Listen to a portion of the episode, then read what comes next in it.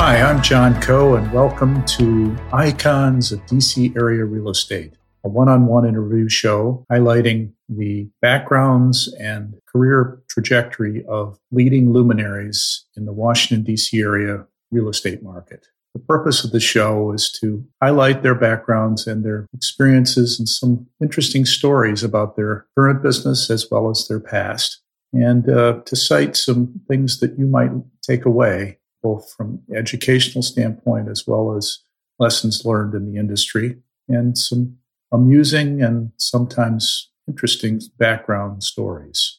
So I'm hoping that you will enjoy the show. Before introducing my guest for today's show, I wanted to share information about a upcoming webinar that will be held on December 14th at 5 p.m.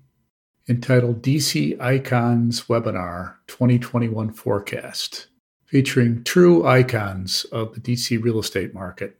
Gary Rappaport of the Rappaport Companies, Tom Bozzuto of the Bozzuto Group, Ray Ritchey of Boston Properties, Matt Kelly CEO of JBG Smith, and Diane Hoskins, co CEO of Gensler Architects, the leading architectural firm in the country. Each of them will share their view of their respective slice of the market based on their expertise, and will then prognosticate on those ideas amongst each other in the panel discussion.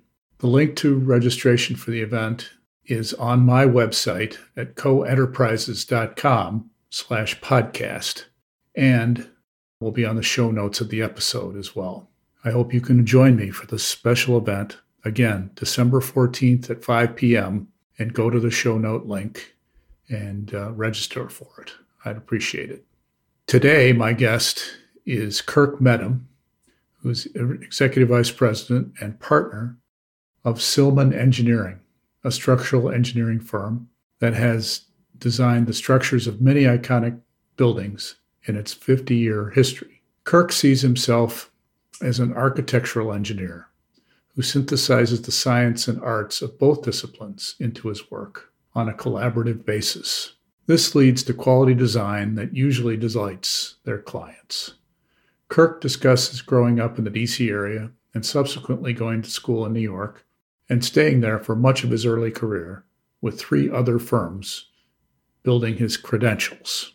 Eventually, he met the founder of his firm, Bob Silman, who convinced him to join and build it to one of the preeminent structural engineering firms in the industry. Kirk opened the DC office and has solidified its reputation here with several projects in the region, including the Lincoln Memorial renovation, several of the Smithsonian buildings, both new buildings as well as renovations, the Supreme Court building renovation, and George Mason High School. In our discussion, we discussed taste and design and his firm's philosophies in design and hiring. So please enjoy this wide ranging conversation from a structural design leader, Kirk Mettam. So, Kirk, welcome to Icons of DC Area Real Estate. I appreciate your joining me today. Kirk, tell me about your current position and your role at Silman Engineering. Well, I'm currently a, an, an executive vice president and one of the primary shareholders of Silman. And we are a structural engineering firm with offices in New York, Washington, D.C., Boston, Ann Arbor. Okay. Tell me just a little bit more about Silman on a high level on what they do. Sure. Well, we're a structural engineering firm uh, by name. I think that we have a much broader perspective on uh, the industry than many of our competitors, which really translates into a wider variety of services and a wider variety of building types that we get involved in. But primarily, we're structural engineers. So we will produce the documents for a project, whether it be a renovation or a new building, to build the structural frame or the skeleton of, of a building. So, how would you differentiate a civil engineer and a structural engineer? It's always a question I've wondered. We're all civil engineers by training. So any structural engineer has a degree in civil engineering. So we're a subset of that. Within civil engineering, there are various other disciplines that include transportation, water resources, and uh, structural engineering and transportation. The structural engineers tend to focus more on as I said, the framework of a structure, and then uh, category of us that work with architects directly on buildings. So let's go back to your to your roots, where you grew up, mm-hmm. and uh, what your parents, how they influenced you, and how you got interested in what you're doing today. Sure, I call myself a DC suburban brat. I grew up in the uh, in the suburbs of DC, but I would say that I had a really good sense of the city compared to most. I lived in Montgomery County, Bethesda, uh, Potomac. Grew up grew up downtown Bethesda in the '60s, and then uh, moved out to the Badlands of Potomac in the in the '70s. Um, uh, my father worked in Bethesda, but my mother was uh, a professor downtown, and so we were we were no strangers to the city and all all it had to offer, both in terms of culture and diversity. What did your mother teach? She taught interior design and textiles at Howard University. Interesting. Yeah. You know, I, in terms of exposure, I have a lot of great childhood memories of the area. I'll get to it a little bit later, but I was gone for a good period of time, so it was fun to come back with a, a you know, a, a newly, a new perspective on the world, but to retrace my old footsteps. So, you know, I remember the lighting of the White House Christmas tree with uh, under President Johnson, and I remember going to a senator's game at, at the RFK in the early. you know, I saw the Rube Goldberg exhibit at the Smithsonian when it first came out, and I went to the Arts and Industries building to see Apollo 11 after it came back. You know, these are these are great, great memories, and everywhere I go in the world, I, I realize how unique Washington D.C. is. So it's rare to have a, Washington, a, a native Washingtonian to talk to, but uh, this is great. I appreciate that. So, so you started in Bethesda when you were a little guy. Did you go to public school or private school? I went to a private school for three years or so. I think my parents thought they had money, but they didn't. uh, but, and uh, when we moved out to Potomac, we went to the public schools there. I would say, you know, that one of the other great experiences, just to dwell on that for a moment, was my my, my mother, you know, who was very active in. Uh, she was a great is a great cook, and uh, she was active in the the Washington Gourmet Club. And one of the things that they did, which was fantastic, was somehow through the State Department or something, they connected with uh, foreign dignitaries. And when they would come to town for a few days, they would connect with my parents, and we would actually go downtown and pick these people up and drive them through the city out to the suburbs to our house and have dinner and and spend the evening talking or trying to talk. Many of them were, you know, English as a second language at best. But I remember this. So we had, you know, during uh, the worst, some of the worst international relationships, we had a lot of foreign dignitaries in our house uh, over for dinner. And so, Did you have any have any Russians or anybody we that were? We, yep, we had uh, uh, a number of different African nations in Vietnam, and you know, so for a kid that only knew what I heard on the news or what I read in books, this gave a completely different and and a kind of respect for the importance of Washington D.C. How old were you at the time when you, your mother was doing uh, this? I'd say anywhere. Uh, they were doing that when I was from eight till about twelve or thirteen. That must have been interesting. You must have picked up a lot of cultural perspectives that you'd never would have had otherwise. Certainly had a sense of Washington as being a very unique place. What did your dad do? Well, my dad is a, not surprisingly, an engineer. okay. So that's the other half of my brain. He's the uh, he's a aerospace engineer with uh, Booz Allen. Hamilton. Oh. So he, okay. British, came over in 58 and uh, part of the brain drain and uh, came over, got married. We, they moved to DC and has worked for Booz Allen, worked for Booz Allen until he retired. So he's a lifer engineer, uh, very much a, a, a real thinker. They realized early on that you give him the big picture projects and he brings a technical side to it, but he also is very much a dreamer very visionary in a lot. Was he involved in the space program when early on? No, no. I mean, the, that was purely a social kind of connection. So, but he was very much an engineer that would, you know, stay in his office and do his work, not one to climb the corporate ladder and that sort of thing. So Booz Allen, though, is a big defense contractor, Huge. as well as other. Was yep. that more more what he was working on, or yep. did he not tell you? Um, most of the time, he couldn't tell me. You know, it was when he was uh-huh. home, I'd get a little glimpse of what they were, and they were they were very fantastic projects, and those that were physical. And the, then you know he got very much into communications that kind of thing, as people do. So uh, it sounds like that both of them were an inspiration to you to some extent. Yeah, I think they both taught me, you know, well, they, they, they gave me what I have here, which is my brain and my predisposition, but they also, through watching them, I think I learned a lot of life lessons and uh, very much, yes, did inspire me. My mother uh, on the design side and she had a great passion for DC history and unearthing its, its kind of hidden, hidden history. And, and my father, in terms of his, uh, his just sort of uh, I'll call it passion also passion for for technology and design and advancement. Early on in your education, my guess is you know listening to what they had to say and some of the influences you heard mm-hmm. with your mother. You know, you probably thought, you know, this engineering thing sounds pretty cool, and you probably because your both your parents were artistic as well as technical, you probably have an inclination for uh, for the arts and the sciences both. And then your discipline, I imagine, in the in the mathematics stage is strong enough such that maybe that's the way I'm going to go. Was that kind of your thought? Well, it, there was a pivotal moment actually. There, my mother had signed me up for a course in tenth grade, I think, which was in, in um, experiences in architecture, and it was a summer course for high school students at Catholic University, and it was taught by Forrest Wilson, who has been a, a, mentor for many, many of the senior folks now in the profession. He's passed away now. He was a real great inspiration, and but he I didn't know it at the time, but he taught us this course. And to make a long story short, at the end of the course, we had to build a model of a little project we were doing.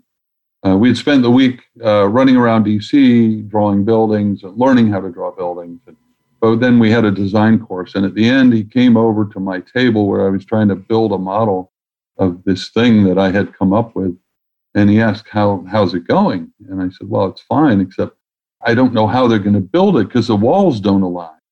And he looked at me, stepped back, and he looked at me and he said, Have you thought about engineering?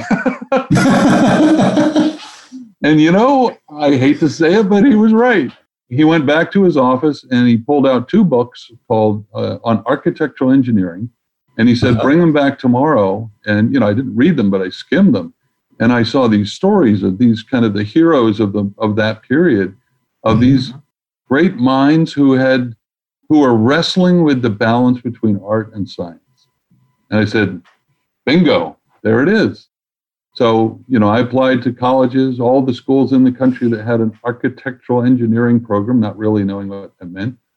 And you know, my grades were good, so I got into all the schools, and I chose Pratt Institute up in New York. Why? Ever, but Why there? At the time, my art teacher in high school knew that Pratt was a great school, and I listened to her. Pratt had a, a great engineering school in the 1920s. I didn't do my research. We didn't have, uh, you know, the internet at the time.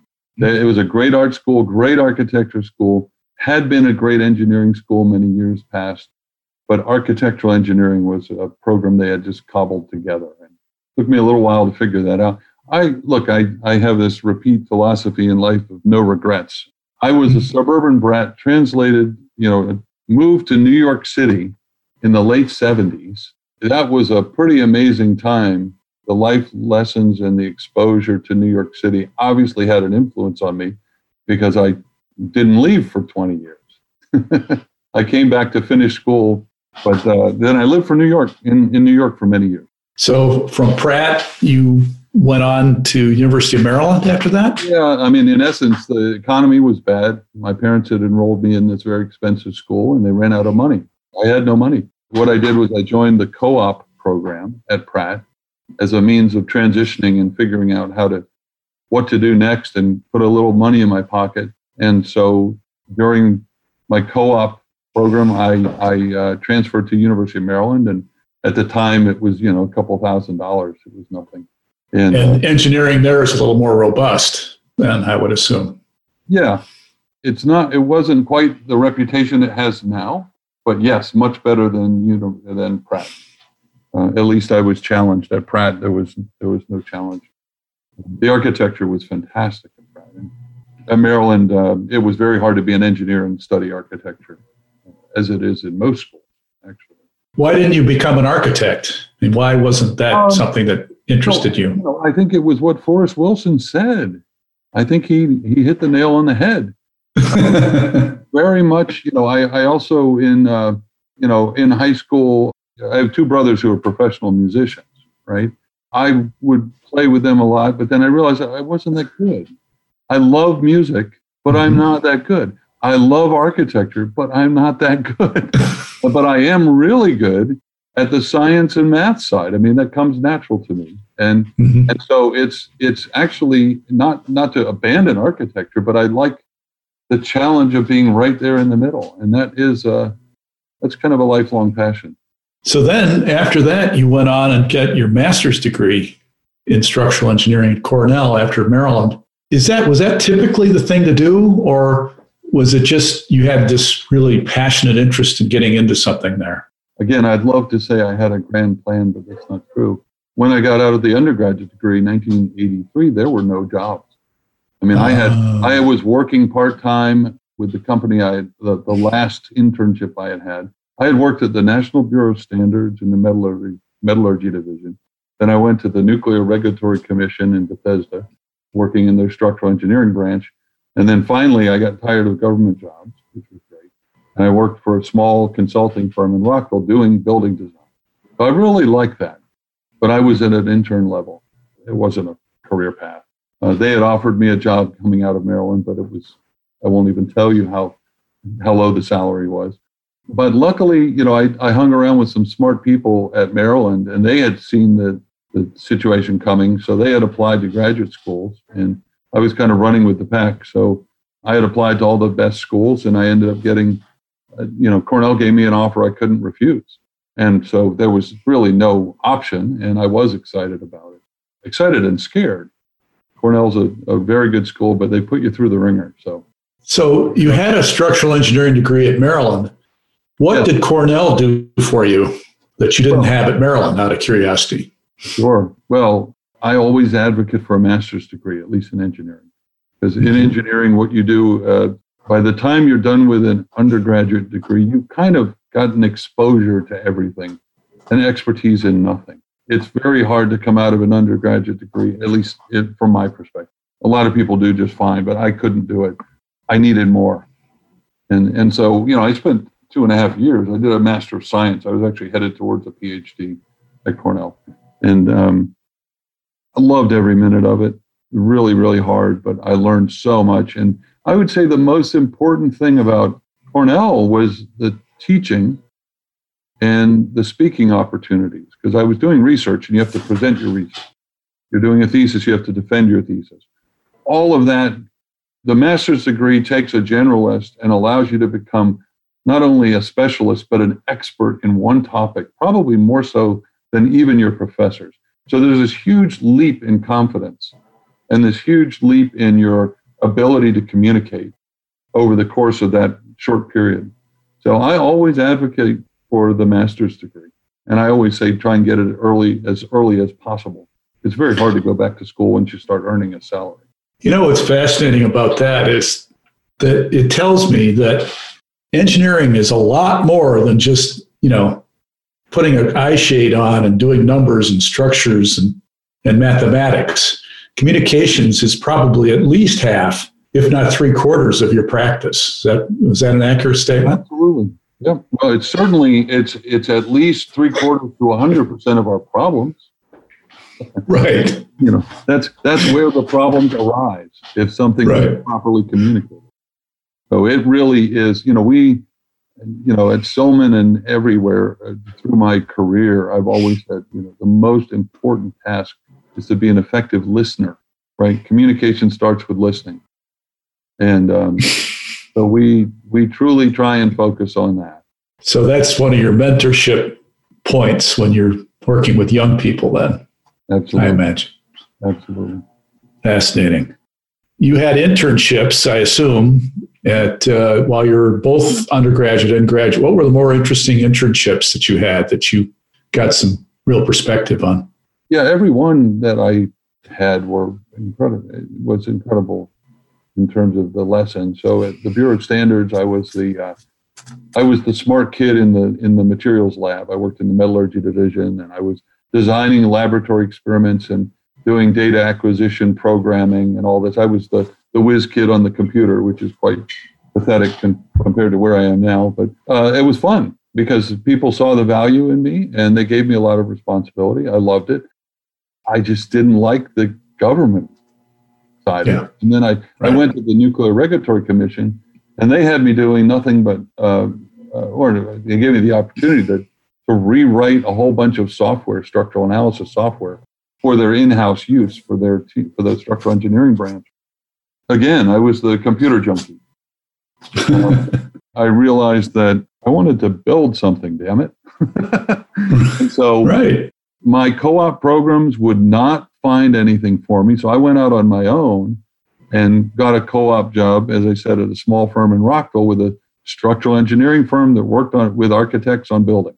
I love that. I mean, the first time I'm designing a footing or designing a column or reinforcing a building. I think in my first week, they gave me a small building. It still sits out by the air park in Rockville uh, that I designed. And it was, you know, it was kind of cookie cutter. They'd done it 10 times and I was doing it the 11th time. But mm-hmm. boy, how exciting was that? Those were great, great lessons, each one. You know, I always say that those, the internships and the early jobs are there to, to help you figure out what you don't want to do for the rest of your life, right? And I knew exactly. that what I was doing there was what I wanted to do, but it wasn't the caliber of projects that I wanted to.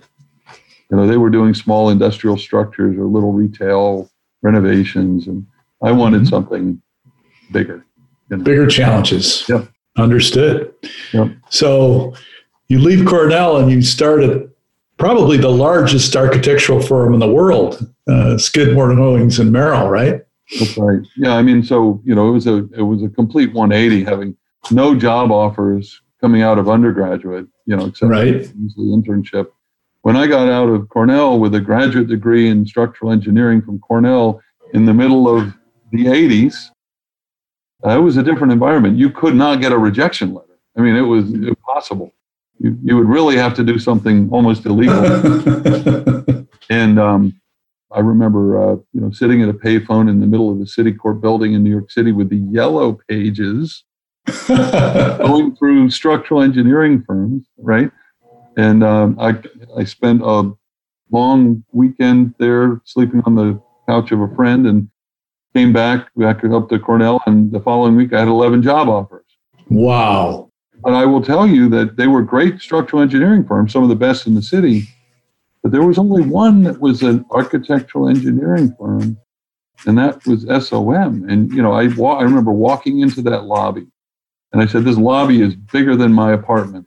absolutely beautiful, and it was just very enticing. The world that they lived in to cut your teeth there, uh, just an amazing opportunity. So I signed up. It was a real interesting ride. Again, you know, the economy is the repeat the repeat theme in my life it's all of ours. But so, you know, I joined a structural engineering group of, uh, I was number six. And over the course of eight years, we grew to 36. Wow. Office of 450 people. And then came the late 80s, early 90s. Yep. And I was suddenly the head of a department of six. And um, that lingered for a while. And um, I loved that. To me, that was an opportunity. I was running, mm-hmm. you know, a very, very, I was paddling in a boat with a hole in it. But to me, that was, uh, that was fantastic. So I was not only doing the work, but doing management and doing business development. And you know, my, my survival instincts have been very strong because of the economy. How are you surviving? And the, I mean, all buildings stopped pretty much around the country in about 1989, 90. Yep. So uh, what, what SOM did was, and, and they, you know, they have a huge amount of power. So they, they, they managed to get some federal government projects. With uh, they also did some, they signed up with the city and they said, look, we've got all this production capability. Let us do let us help you take advantage of a slow economy and design transitional housing. And so mm-hmm. we had, you know, a dozen or so transitional housing projects. Um, I also learned the value of connections because one of my friends from back in the internships in Bethesda had become a, a senior level person in, in one of the city agencies. And I called and said, Look, I need your help. What have you got? And they, they said, Well, wait a minute, we've got some work. And uh, that managed to put some food on the table. So, you know, the other thing I tell all the younger folks is that, you know, the, the person you're sitting shoulder to shoulder with in your early years is going to be your colleague when you're the owner of the firm. You know, mm-hmm. so these relationships are lifelong, and that's always true. Um, you don't burn bridges. I mean, some bridges have to be burnt, I guess, but you know, make friends and keep friends. well, the only way you're growing in my experience in this industry is to because it's just too small. It's not big enough to, to burn bridges and still be successful, in my opinion, in my experience either. Such a small business. You see it almost every day. Yeah. Coincidence, you know, you're only a thir- three people away from just about everybody in the industry, more or less. Very true. So, so to that point, I mean, when I was running the the structural group or what was left of it, I got some real great mentorship and support from influential people. So I worked directly with David Childs and Marilyn Taylor, both who would come out of the DC office and were sure. really running at that time SOM.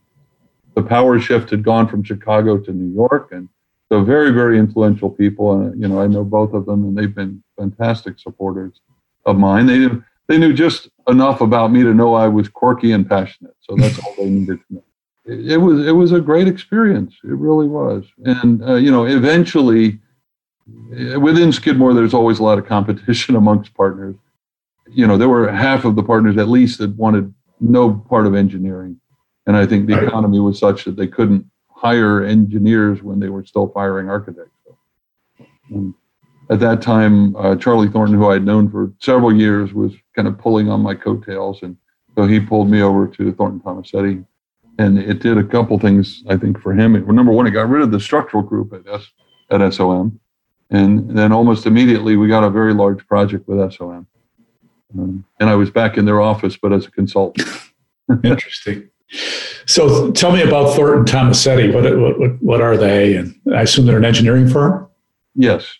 Uh, they came from a firm, uh, ironically, Lev Zetlin Associates, which was uh, one of the firms. Lev Zetlin was one of those uh, great creative individuals that I had read about in my books that were given to me by Forrest Wilson. So here I was joining the firm that I had read about all those years ago by and and being hired by the, the, the person that's now running it, Charlie Thornton.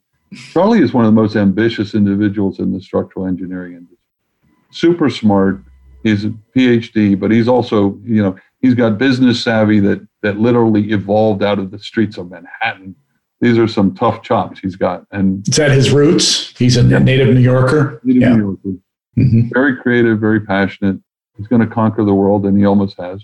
He saw, I think, in me the passion and ambition as well, and saw that that was uh, something that he would like to have. And so I worked with him uh, just around two years. I mean, I they, they had just won the competition to to design the world's tallest buildings, the Twin Towers in Kuala Lumpur you know, and I walked in and I said, like, I think you know that this is a big deal, but I don't think you know how big this is, you know, Thornton Tomasetti going to become. And uh, he did know, but but he was happy to hear it. I think my ambition was perceived by others in the company as competition. Uh, they didn't really understand how the collaborative side of me, and so very quickly it became a little bit too political for me. So even though I had a great run and did a lot of great work, and and really enjoyed the work with with great architects. I finally ended up leaving.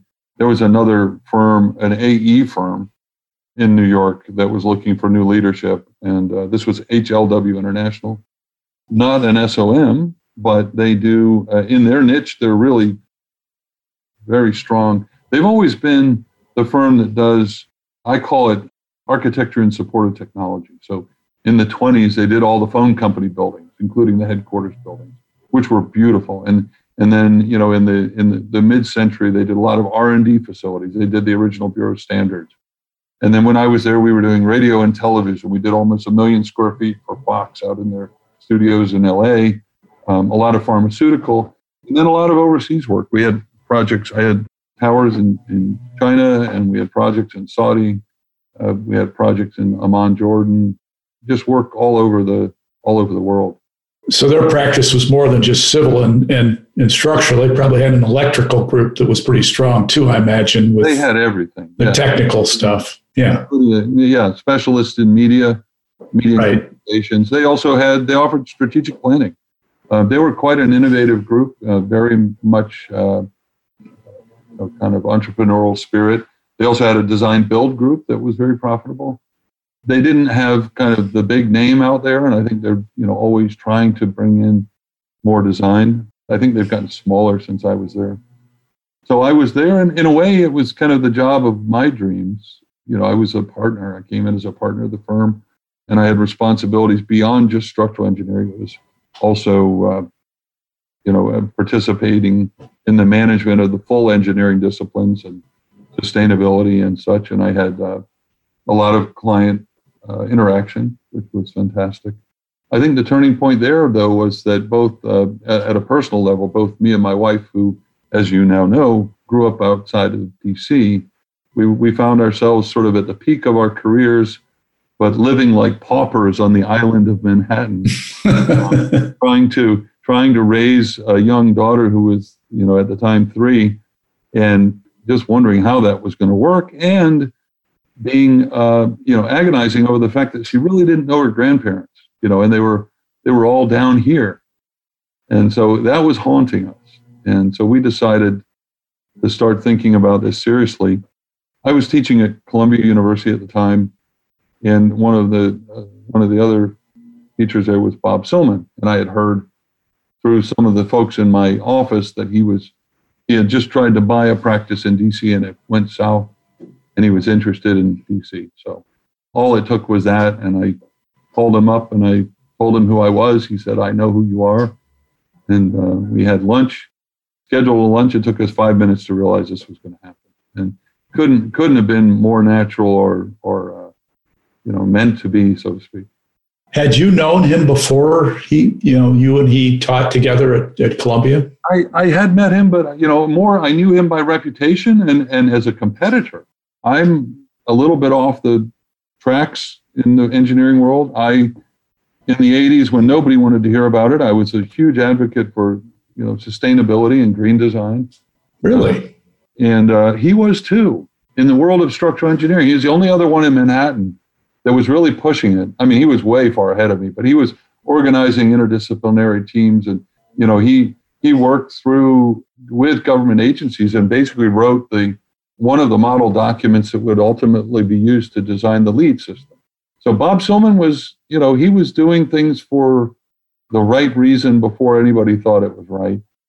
And so I knew him as in that way. But I also knew that when I was competing for a job, if he was on it, you couldn't shake him. Everybody loved Bob. there was something magic about uh, about this guy. And so when, when I met him, I started to realize what it was. He's a wonderful man, but uh, I think what people realize is, I said it before, an incredible listener, right? He listens very well, and then he acts on behalf of his clients. You know, he might have opinion, but he's there. Some of the clients called him the trusted lieutenant, right? It's like once he's in, you're in good shape. You've got Bob on the job, right? He's he's out there and he's working for you. And that's a great business model right there. How would you compare him with this other fellow you said was really iconic, Charlie Thornton? How would you compare the two guys? Very, very different personalities. Look, I don't want to say anything that would offend either of them. Bob is no longer around. Uh, Charlie is. Charlie is driven. Uh, he really wanted to build the next great thing, and he has. He has. He chose the future leaders that have done a phenomenal job. I always say they're the best, but then I also follow it by saying we're not bad either.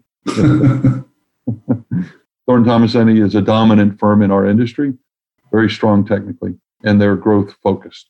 We're not so growth focused. We're a little more quirky. Almost everything we do at Silman is, I would say, counterintuitive to most structural engineers. So our philosophies are different. The way we work is different.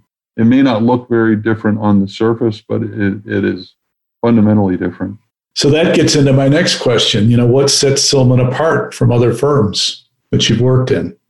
How do you describe quirkiness to somebody who doesn't, who's not familiar with the industry well, per se? There's kind of the inside and the outside. So on the inside, we have a, you know, uh, uh, the old adage, which is both, which is truly almost annoying to hear, is that we do believe that if you find joy the money will follow.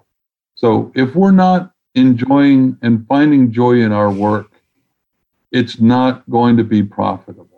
That's fundamental. Now, any accountant is going to be annoyed by that. but but it is true. And I think you know it's true. Everybody knows it's true. If you lose joy, your operation is going to go south. So we very much focus on doing things that we that we find joy in. Now I, I add the caveat joy doesn't have to be every day of the week. no, of course not. Part of your week. So uh, I think that's important. But also, the other thing that's counterintuitive internally is we focus on career development as the basis of our organization. So we uh, engineers love to optimize, right?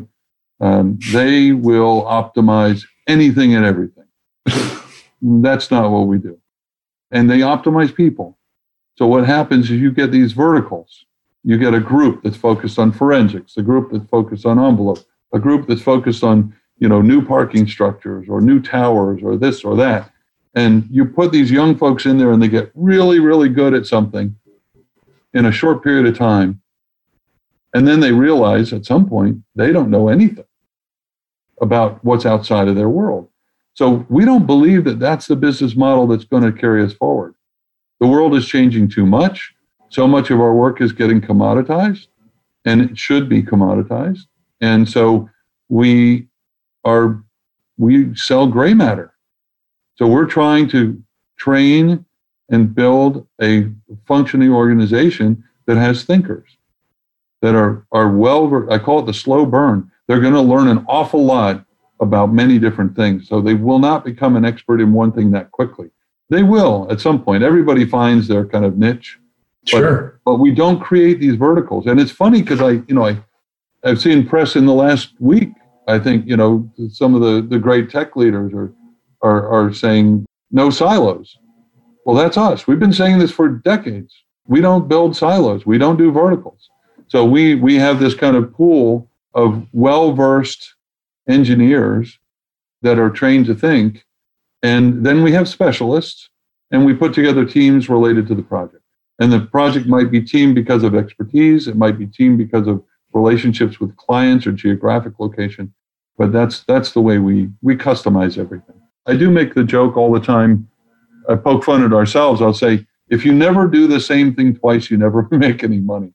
So it's not it's not as profitable, right? I will admit that. I think that the other engineering firms will make better profit in the short term, but I don't believe it's a long term strategy. Well, I think you don't grow organically well mm-hmm. unless you're multidisciplinary, in my opinion, with yeah. almost anything in life to some extent. And, and I'm sure it's with a firm as well. But the also the other aspect, the efficiency of things, it can take longer to get something done because you know you may not have it quite ticking on all cylinders all the time, per se, possibly. So that's the inside. So from the outside, you know, what makes Silman different? I would say the same. It's very much the same argument, but as it relates to design in general, we're a firm that has, you know, arrived on the stage because we created our own markets. Bob Silman very much in the early days of preservation took on projects that other people didn't want and made something really exciting out of it. The sustainability, he, you know, he was, a, it was an uphill battle to get people to listen. And now it's commonplace. Not because of him alone, but he was very much at the sort of bleeding edge of these, of these movements. And we not only believe, we know that that's the future of our industry. It's continuously evolving. Evolving in what way? You can't map it out. Everything is It may sound a little funny, but everything is an ecosystem, right? The inputs are coming from a variety of places, many of which you don't know, and they're all moving in the fourth dimension. They are evolving with time.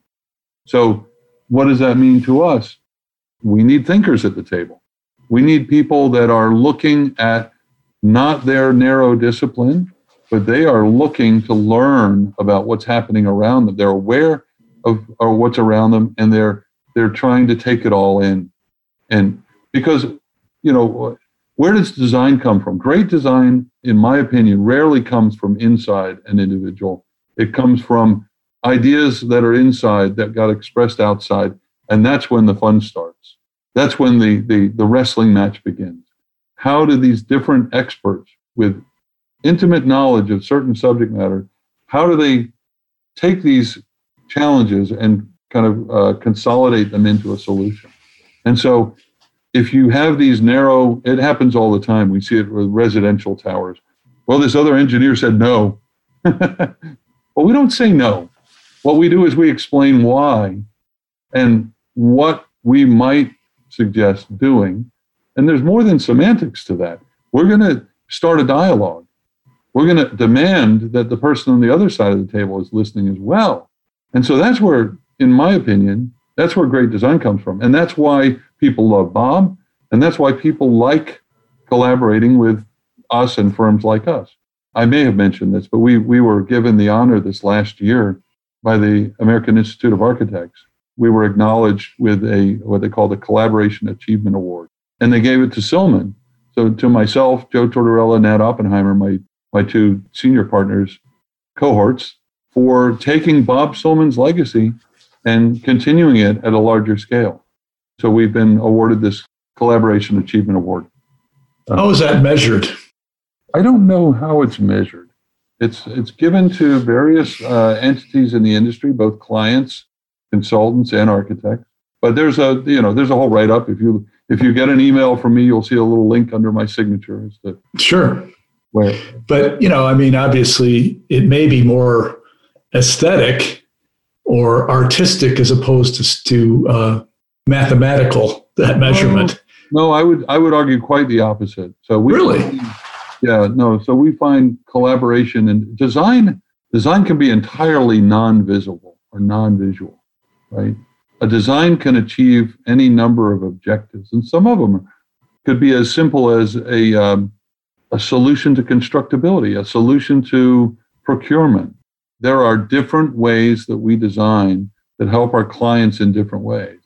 All of those challenges we find equally interesting.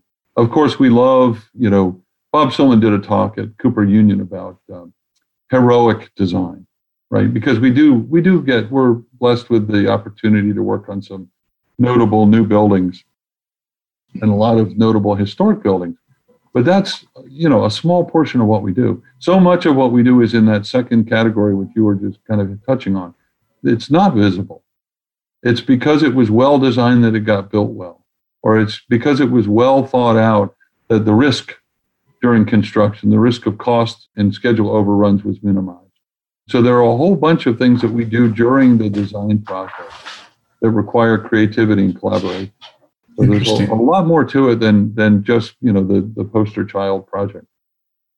Hmm. Interesting. With the recent thrust, you know, interest in ESG, and you kind of alluded to it with the environmental side uh, in the in the workplace and in building envelopes. Has it had any impact on your design work and your business operations and or your business operations? well, we, we don't use the acronym ESG, but all of these topics we touch on all the time. And we have, as I said, this has kind of been part of our, our lifeblood for, for a long time. I often joke that we think too much. so we, we do understand, again, in the, in the larger picture, what our contribution is to the industry and to the world. I often say that at Silman, you know, we understand that we have sort of a a disproportionate impact on the environment because of the work that we do. And I would say, in general, and as designers, we do. And so we have certainly the opportunity and probably the responsibility to understand that. And so, you know, we've been doing that from an environmental perspective for some time. There's a lot of focus on embodied carbon, you know, greenhouse gas sort of accounting, if you will.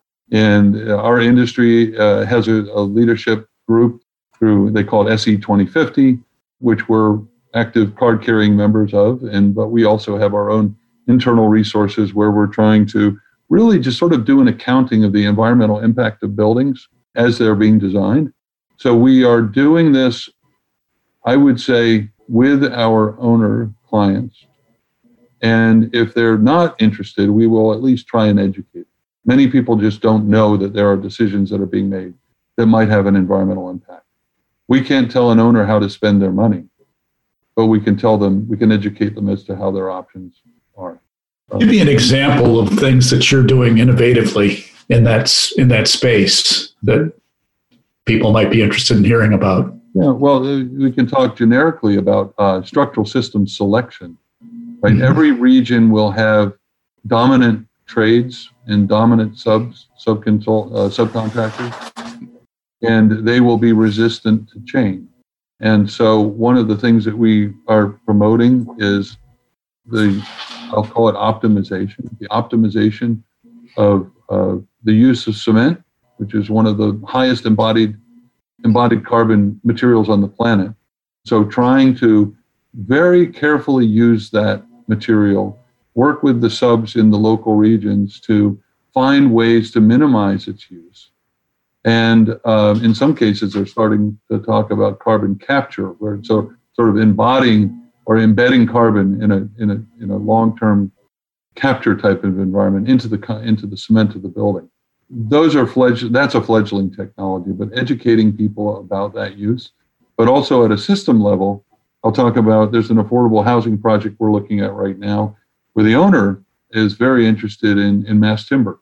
That's a big topic right now. It's a, sort of the sex appeal of mass timber is a little bit off the charts, and the industry hasn't caught up with it. And the reality of building with it hasn't quite caught up, but but it's exciting.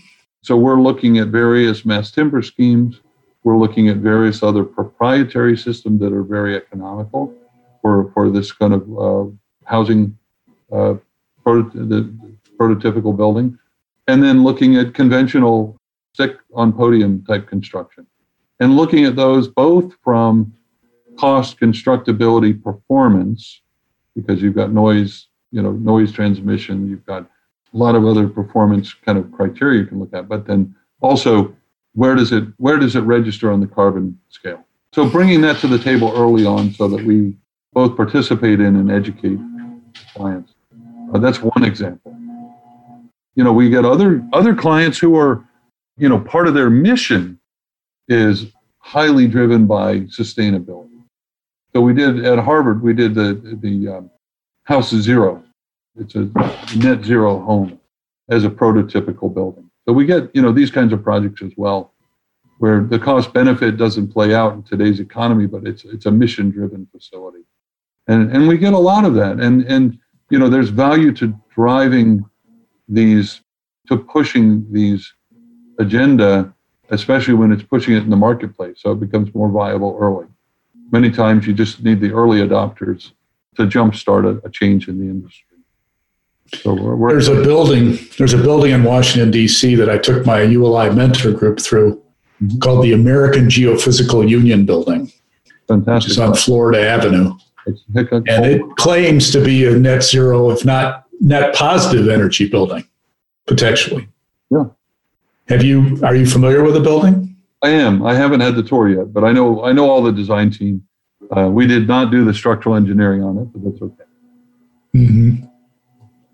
So, are there other buildings that you're working on of that nature around the country, just out of curiosity? I would say more low key than that. That is truly a demonstration project. Um, unfortunately, a lot of these start out with high aspirations, but uh, you know, it's, I used to say this to GSA.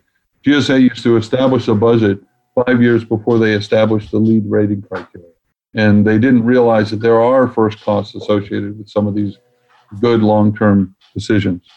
So I, I feel that we're still falling in falling into the bad habits of setting the bar a little bit higher than the budget affords, and then having to lose these aspirations early on.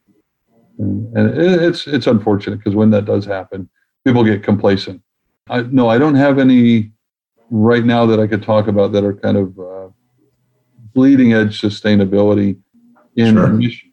There are lots of them in their aspiration, but I'm not sure that it's mission driven. Well, I've been reading about some interesting materials that are being thought about, and also this 3D 3D printing activity, which is kind of an interesting concept. It's hard to imagine that a 10 story office building in downtown Washington could be printed, but it, is that physically possible? I'm the world's greatest skeptic on these things, but at the same time, the technology is getting fantastic. So we are looking at we're we're working with a group up in New York. You know, a lot of the 3D a lot of the 3D printing is driven by people who are trying to do something very cool, right? And sometimes I don't think that serves the purpose. We actually found an opportunity that we're exploring in New York of using 3D printing to reconstruct some early cast iron or wrought iron columns on some canopies that were done, you know, in the 1880s in the iron mills of, uh, of that period. And, and I, I thought that's, that's a great application. Nobody's looking at that yet. And so we are looking at that. We do a lot of work with sculptors, uh, working on sculptures and, and very interesting, you know, unusual materials and unusual forms and maintaining both the, the, the obviously the safety and stability and, and performance of these atypical structures. And that includes some 3D printed structures, a, lo- a lot of kind of laser guided controls in manufacturing and such. And, and, so we're we are always kind of trying to push the bleeding edge of these technologies. We're also in North America. Uh, we do a lot of work with uh, Lafarge, which is one of the world's top cement manufacturers, and they they are pushing the technology forward on uh, what's called UHPC, ultra high performance concrete. And we're one of the engineers that lead that effort in the, in North America right now. So we're what? always trying to keep our finger in these things and keep an open mind. Going back to my father, I remember my father being the, the technology driver and the dreamer. He used to hand me articles out of this publication, maybe you've seen it called Science News. And this mm-hmm. it would always have these fantastic ideas. And he would show me these things when I was in school and I'd dismiss it. Dad, leave me alone. You know, he'd show me things about using carbon fiber to reinforce concrete and using mm-hmm. kind of Velcro type uh, connections in steel framing. All those are here now. yeah. So Dad was right, and uh, we've we've got a an open ear to these things. But look, we always enter these things with the appropriate caution because we're talking about life safety. Was Isaac Asimov right in some of his thinking? You know, back in science fiction days. So I sent you a, a quote and I'm not going to read the whole quote. Mm-hmm. Uh, this is from a fellow by the name of Chamath, and his last name I cannot pronounce, but he's the founder of Social Capital, a venture capital firm.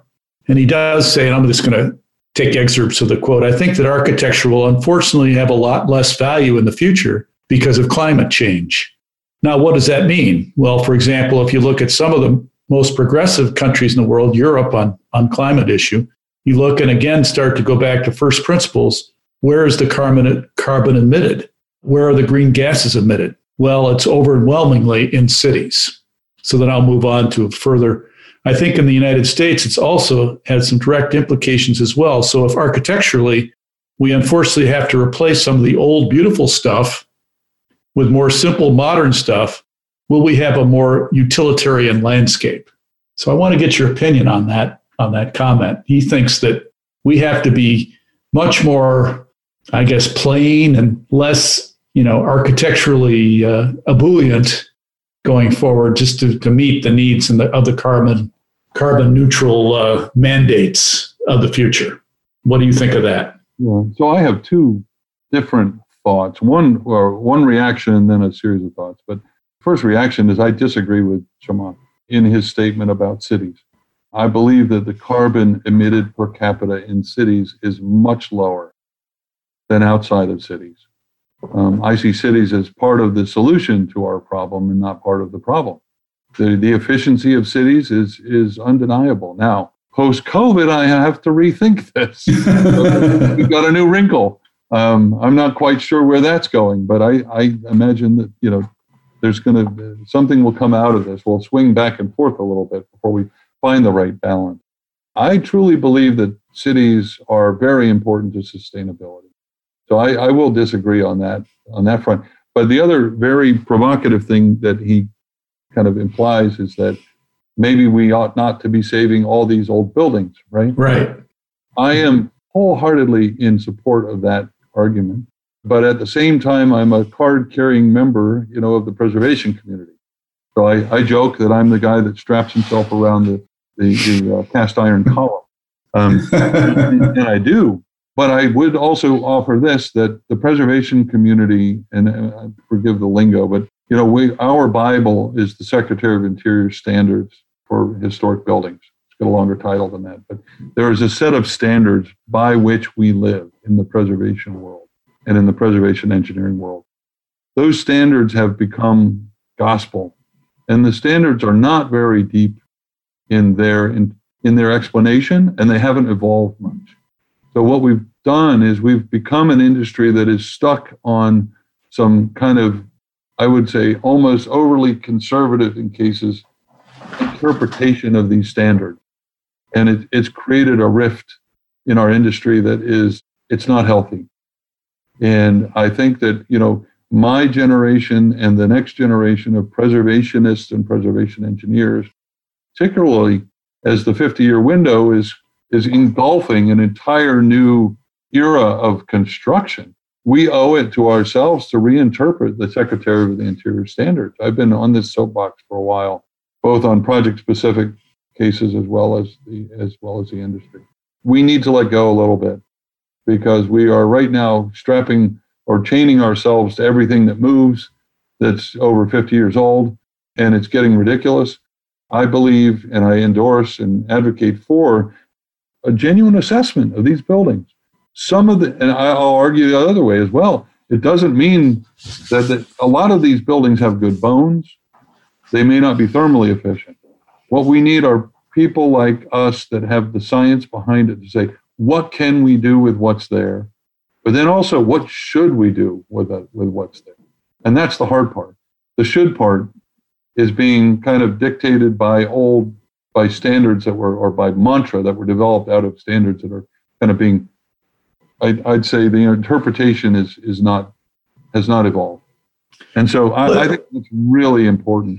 I love the idea of preservation of modern architecture. Uh, yeah, I mentioned that Bob Silman gave a talk about uh, heroism in or heroic architecture. You know, should we be designing for heroic? Architecture defines our culture, right? There are very, very important buildings that define our, give us a sense of place, that give us a, a sense of, you know, of who we are and, and where we are, those are very important. The problem is in our schools, in, in our architectural training and, and engineering training, we train ourselves to think, oh, well, I have to design one of those every time I design a building. Or, or in preservation, they say, I can't let this building go because it has now crossed that window, that threshold. We need to be a lot more sophisticated in that, in that evaluation. Well, there's form and then there's function, right? So sometimes you can't put them together. So, for instance, the Lincoln Memorial, that's a building that was built primarily just to be a memorial. It's, it has no real function to it other than being there to remind us of our country, and there's a meaning there. Whereas the Smithsonian buildings have function to some extent because they are they are display things in them. Maybe you can cite some other examples of properties that are, those are more public buildings that are on display, basically, and not necessarily used for, you know, the real estate in our use is office, retail, you know, our thing. Those are more museum like where mm-hmm. people come there for just to appreciate the architecture and the what's inside the buildings. Whereas, you know, an office building has a purpose to it beyond just looking at it in essence. So maybe you could talk a little bit about that and, and some of the projects you're working on that kind of have both form and function defined maybe interestingly and and some trends that are happening right now with some new interesting projects you're working on. Sure. Well, I could use those two as examples actually, because, uh, and I think I can say these things. They're both of those projects we've been involved in. And I guess I'd like to use them as examples to make the point that form and function are just two variables that are part of the evolution of a building. The needs, the, you know, both, both the cultural significance of those buildings and their function have to adapt over time. And, and so the Lincoln Memorial, if you think about it, nobody thought about Martin Luther King when they built those steps. No. But what do you think about when you think about the Lincoln Memorial? Right? Yeah. yeah. And so that building, as you're you're absolutely right, it's meant to be an object that is to be there and appreciated and admired, a sort of contemplative moments, you know, where you have this incredible view of the National Mall and you learn about this amazing man that changed the world, right? And so that's what that's all about. Well, over time, Martin Luther King has showed up. He did something similar, right? In a very important, in a way that the story needs to be told. So, you know, there, and I think this is public knowledge, there's a project that is taking some underutilized space in the Undercroft and turning it, it's literally, the building is built on a fake hill. So there's space underneath it. And so that space has had a restroom and visitor center there for years, but it's been underutilized. So there's an opportunity there to do something magnificent and really celebrate the Lincoln Memorial and its place in in the world of of uh, civil rights. And so uh, that's a very important function. Uh, you know what else is evolving? Security requirements evolve.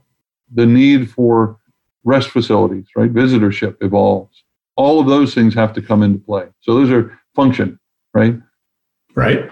But my point being that you know we, we have to get off this idea that a building a building is designed and there's this line in the time in in the calendar under which the building exists and then it just exists from that point forward. Every building evolves.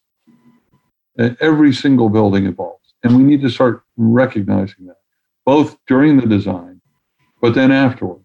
I think too much of it has been uh, not enough thought put into how it might evolve. And then with the retrofits, not enough thought into the sensitivity of the building you know, too many too many retrofits have been done in a way that just did not respect the original design intent, uh, or did not allow for future evolution. So that's that's well, the, buildings physically deteriorate. That's right. And then, in my experience with using the the highest and best use analysis that we did in real estate, mm-hmm. was that there's economic obsolescence, there's physical obsolete, you know, physical uh, depreciation, and then economic depreciation. So, in the case of those buildings, economics don't really matter that much because that's not they're not business oriented. They're not income producing real estate. So really you're looking at physical and economics. So the economic piece, what you're saying is because the the buildings have had have changed their purpose over time because of the amount of people that use them or other things. It's a, it's an interesting evolution. And you say the buildings sit there and they're physically, but they change because they dissolve more or less physically over time because time wears on buildings, right? So, so going over to the Smithsonian Castle, the castle as it sits today, it's sad because it really they had floors added into it to turn it mm-hmm. into an office building. You know, it was turned into an office building and these are not great spaces. And it, it lost all of its, uh, much of its interior character because it just was not treated with respect. And so the current project is the restoration of the historic core, which will be the full restoration of the castle back to a period of significance. I mean, as these, to my point, even after it was built, it evolved. You know, there was mm-hmm. a fire, there were things that happened. There were, so, you know, you have to identify if you're going back in time, at what point in time or what points in time do you go to? So, from a function or business perspective, that building is going to change its use. It's not going to be an mm-hmm. office, it's going to be more a public assembly uh, museum space. And, and so, how does that fit into the equation? But um, the other aspect of that, of course, is that we learned in the Mineral earthquake something that we had known for decades, which is that that building has some seismic vulnerabilities. And so we um, are trying to address those with sort of some creative solutions and, and reduce the long term risk for that facility into the future. And really, that building, as with Lincoln Memorial, I keep saying that it's it's less of a building that we're we're not we are trying to protect the occupants, but we're also trying to protect the building. It is an artifact itself. It represents Smithson and his you know his legacy, especially in a in a seismic event. You know we we don't want to be closed down for ten years trying to raise enough money to fix it. We'd rather we'd rather well look at the Washington Monument and the Washington National Cathedral. Both had major construction issues as a result.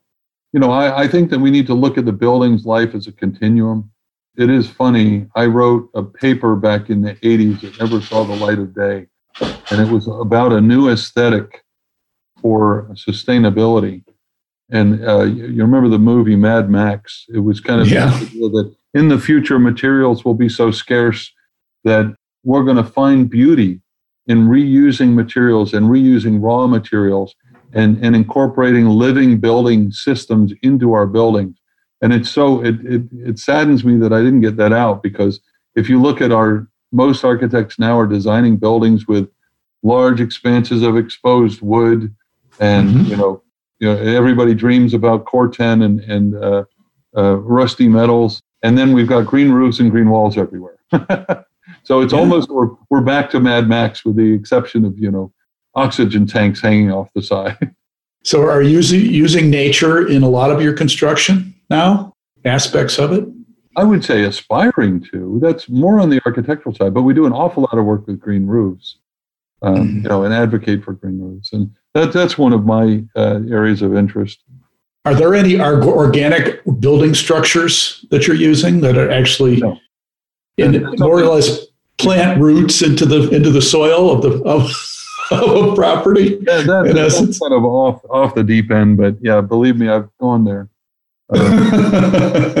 Uh, there, there's some there's some interesting ideas out there that are really more experimental or sculptural, you know, pieces than than, than realistic. But but uh-huh. if you uh-huh. can imagine, if you do go down that deep end, you can you can imagine with the current simulation capabilities we have, uh, there's a lot you can do with them. So, what's how has the pandemic had an influence on your business? And obviously, it has business, you know, with your people has influence, but how has it affected the civil engineering and the structural engineering business, if, if it has? Well, it has. As a firm, we luckily, as I said, we tend to be proactive in thinking about these things. We had been really wrestling with the fact that the majority of our talent on the floor, so to speak, of our offices.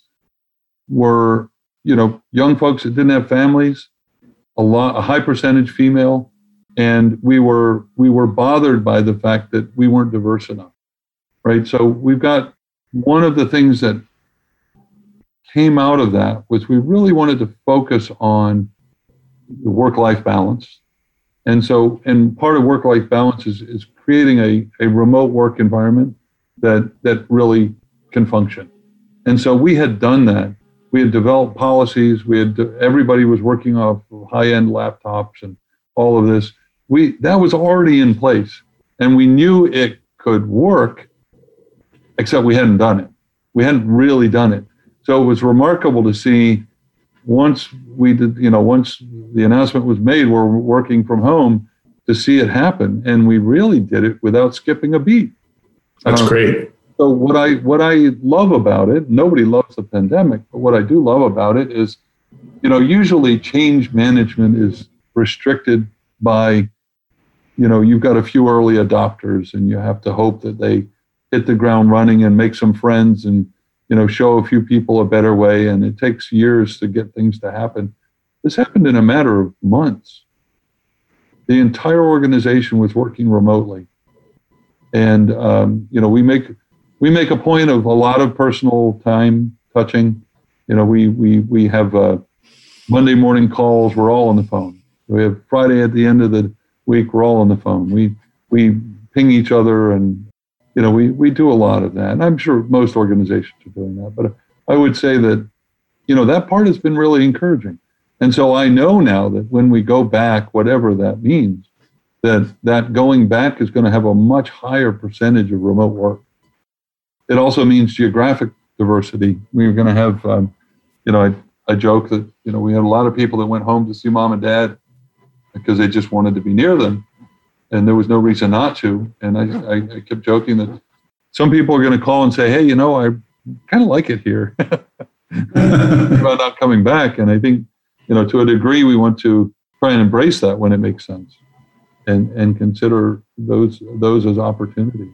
Well, you opened an office in Ann Arbor. You told me we did because of that. Yeah. You had somebody who left and wanted to be there. That's right. And I've been poising for you know these geographic diversification for a long time. And um, I joke that we have an office in New York, Washington, Boston, and Ann Arbor, and tomorrow the world. so. So one one other path I want to go down a little bit is uh, artificial intelligence. Mm-hmm. And how has that had any impact on your industry and, and your company? Yeah, well, I won't say that we're out there coding part of AI, but we uh, we have a really strong commitment to uh, digital design and uh, parametric modeling and such. More so than you know, that sounds like a, a tagline. Um, we have a, a head of digital design and very strong leadership in that regard. And we are looking at creative ways to apply this on every project. So it the most obvious cases are kind of two ends of the spectrum. How can we model this very interesting form that the architect wants to create? And we do a lot of that. The other one is how can we do what we do every day a little bit better? So we're using AI and AI tools for both of those, and and finding unique ways to to kind of uh, move move that forward. So AI tools are are showing up in our industry in the form of software and apps on a daily basis. Your head will spin. We find uh, great value in the tools that are coming out of the industry as it relates to reality capture. So we work with existing buildings and so we're taking that information and using it in you know different ways and sometimes novel ways all the time, processing the data, giving us more more more information out of that raw data.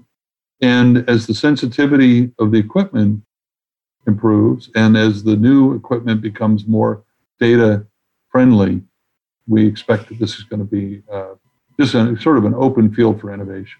So um, you know, we've been using laser scanning and, and you know, 3D printing and all, all of those tools regularly for different types of projects. But we try to create sort of an open dialogue between our digital design leaders and the people that are solving problems every day. As I said before, it's, it's, it's a crossover between disciplines where you're going to find the magic happen. And, and so that's the, that's the dialogue that's happening right now. Is this improving innovation? Is it improving speed and efficiency? I mean, what what is the uh, major benefit of AI in your opinion? both. Definitely both. improving both. And so we're working both ends, but I, I don't think at some point it's not going to be an either or. It's going to be it's happening together. And AI may be a little misnomer, but AI routines are being um, you know, incorporated into an awful lot of the work we do uh, through various software packages we use. Is is this steering away from human involvement in any way? I mean, is it taking, you know, making it more efficient such that you know it's uh, a human, a man, a person's role is less, you know, mechanical. I mean, that's what other certainly in the in the industrial space sense, that's a major change. Is it also in the design sense as well? Absolutely. And, and there's a place for that. There are others in the industry that are trying to uh, advance the AI kind of in, in a self promotion fashion that would mislead clients to believe it's going to solve all their problems. There are certain projects, and not certain projects, certain problems and certain aspects of projects that that that really can't and shouldn't be automated. You need to be well aware of where that line is. Mm-hmm. Um, and um, if if they are automated, it's going to stifle creativity. It's going to stifle the the integration of trades. We just have to realize the limits of what we're of what we're programming. And so I think that's very important. It's a self fulfilling prophecy if you kind of um, optimize and, and program your AI within certain boundaries. You're going to miss the big picture. And, and I think that's very, very important. In terms of how do you know that? How do you determine well, where the line is crossed? That, that's where I, I call it selling gray matter, right? I think that our model will be that we want to use AI, we want to use software to, I, we, we have to use the, the brain to figure out where the commodity line is drawn, right? Mm-hmm. Where this truly has value, and then make sure, because otherwise it'll run rampant and we're going to cross that line. Interesting. I, I do believe that the, and I use this word commoditization, but we, that's going to happen.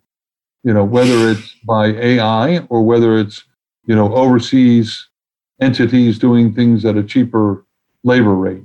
That's a reality of our industry and it's a reality of technology. And if it's being done accurately and if it's being done efficiently, so be it. We, we don't need to be doing that work. That business cycle is left over from the industrial age, right? Mm-hmm. We don't need to have 20 guys sitting there punching calculators and writing down the answer on a sheet of paper. We don't need that. That's, you know, but as long as it's being done within the confines of a defined problem that is appropriate to be done that way, that's great. And we want to be the first ones there to do that. So, and we, we are doing that. And we, we've done a lot of innovative things. Um, some of our competitors are pushing the idea of, um, you know, putting, uh, going, uh, producing shop drawings for all of these projects, and, including ours. You know, they'll go out and they'll, they'll say, we'll produce the shop drawings. We produce shop drawings for our projects when it makes sense. So if we find that we can advance the construction or shorten the approval process of the construction trades based on the knowledge that we have control over and confidence in, we will do that. If we if we have control of the geometry of a building and can help, can help the architect achieve their desired solution, by feedback, uh, feedback loop, kind of, you know, really sharing models in a way that, that allows them creative control and allows us the engineering creative side.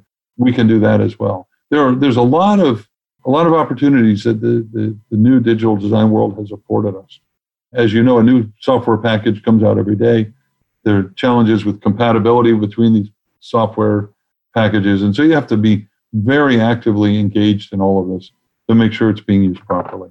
And so we've made the investment in this and, and uh, uh, very excited about it, to be honest. There are some engineers that have done the same thing for 30 years and they're scared to death of that technology. There are other engineers on the other end that are taking that technology and trying to wipe those guys out of a job. And, and we're, we're right in the middle, sort of saying, I don't want anybody to lose their job, but let's all get smarter and let's use this in a very smart way. Well, it sounds like you're taking an intelligent approach to what really needs human attention and what can be automated per se. And That's certainly the goal. So let me shift gears now to a little bit more aesthetic, uh, esoteric line here and go into the article that I referred and listeners, I'm going to have this article as part of our text by a fellow by the name of Paul Graham, and it's called Taste for Makers. And this is a article about taste and how it's looked at in design. And uh, Paul Graham is a, a technologist who became a venture capitalist, Y Combinator founder, but he comes at it from a software engineering perspective. And he talks about design, I think, more from an architectural standpoint than, than from a uh, software engineering standpoint, I believe. But it's an interesting article, and I and I know that you read it, Kirk. So I'd like to get your interpretation of ta- of taste in design and all the different aspects that Paul talks about in his article. I enjoyed the article tremendously because it, it, it rang true. Taste is a very personal thing. It's hard to define it. I would say that I, if, if you look, if I look back at my own evolution in the industry, I have to chuckle a little bit because I was, uh, as I explained, I came to the world of architecture through the technology side, right? The understanding of the laws of physics and such. And I ended up at SOM. Well, SOM is, you know, sort of one of the iconic modernists. Their their goal in life, their aim was to strip architecture of all of its embellishments and false truths. You know, that was the that was the the kind of uh, that's those are my own words, but that's modernism in a nutshell. Many times they were creating more false truths than eliminating along the way, but that was at least the aspiration. So I have a huge amount of respect for modernism and a great love of buildings that are pure expressions of structure. Right? That's my own personal. But I quickly laugh at that because it's such a one-sided view of the world. And I have a lot of fun uh, arguing with my wife about this, who is she finds anything that's modern distasteful. she so, loves for example, let's let's pick a building that most people know about. Let's take uh, IM IM Pei's building of the uh, the the Museum of Art downtown, which yeah, is the National a, Gallery, which we did. National I, Gallery of Art. yeah, my life restoring the the facade of that building. you know, she has no no interest whatsoever in that building if you turn 180 degrees and look at the, the, the John Russell Pope building, she's in heaven. now that's a nice building. Okay. So they, um, she loves classical architecture. She loves the embellishment. She loves Beaux Arts. I mean, she couldn't be happier than being, you know, uh, in, in the streets of, uh, of Paris. Whereas I love the expression of structure. It's just something that's innate to me. But I realize that other people don't necessarily see it first of all, or like it at all. so I, I, I'm very aware of this. I've evolved. And, and I think what I would say is that I recognize that taste is very personal, but it is also very contextual. You could have a, a traditional building that would be absolutely beautiful, you know, down on the mall, and you put it in suburban Maryland and it would just look like an eyesore. right? Think about it. And so the context is so important. And I don't just mean physically, I mean socially, right? Because a building architecture is a statement of, uh, you know, of, of where you are. It's also a statement of when it was built. And, you know, so all of those things I think are very, very important. Honestly, that's what I love about where we are right now. Our sort of sweet spot in the world of, of design is when there's some building, and it doesn't have to be historic, but it's an existing building in a setting that we need to add on to and renovate. That is the best challenge because there's only, you'll never solve that problem twice because you've got the context, you've got the building, you've got the needs of the program. You'll never solve that problem twice. And, and I'll tell you, that's 90% of the problems these days. We've got to a point where, yeah, there are new buildings being built, you know, all over the place. And there are going to be a place for optimizing those new buildings, particularly in the affordable housing world which uh, you know I'm excited by that challenge too. But I love the challenge that these that the evolution of buildings offers, and uh, well, he, that's that would be my my answer to this taste discussion. In the article, he goes through probably about fifteen or twenty principles that he suggests that good taste. One that you just talked about, I think, refers to good design. Let's see here comes in chunks. Mm-hmm. And I don't know what he really is getting to there, but I thought was kind of an interesting perspective. He said it's often strange, happens in chunks. Good design is daring. It can be funny. It can be symmetrical. It can look easy, and yet it's hard. So there's a lot of contradictory terms there too. So exactly. You know, there's a great quote. I think it's Mark Twain. I'm sure you and I love it. It's so true for what we do as well. He said at the end of a, a letter he wrote, he said, I would have written a much shorter letter if I had a lot more time.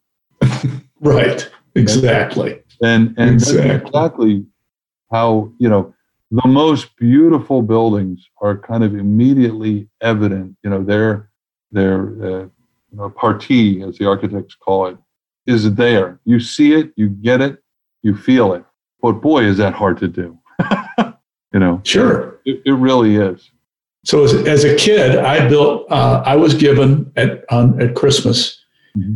a model, you know, scale model of the White House in you know a thousand pieces. Mm-hmm. So I had to assemble columns together and all these things. It, was, um, it took me almost six months to build that thing. I learned quickly that structure was not one of my strengths. So uh, in that exercise, but it, it, gives you perspective on the complexity of even in a, in a scale model of uh, you know a model with that many pieces to it, how complicated building is and how many different pieces there are. And that was just a model that had nothing to do with the other systems in the building, just the you know the structure itself per se. So yeah, I mean the the other part of this case is the non the non visible. You know, I mean don't don't forget we experience buildings, right? You feel a building. You you feel the way the sunlight bounces around within the space. You hear there's an audible character of buildings. All of there's those- a smell. There's a smell to buildings too.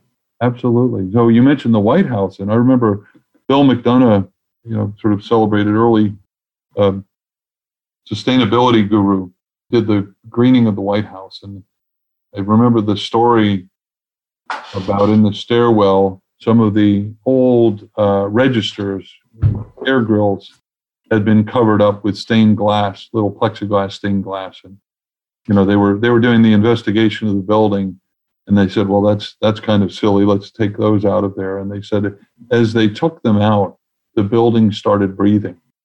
And really? The original natural ventilation system, which had basically been, you know, stifled by all of the years of modifications, started coming back to life.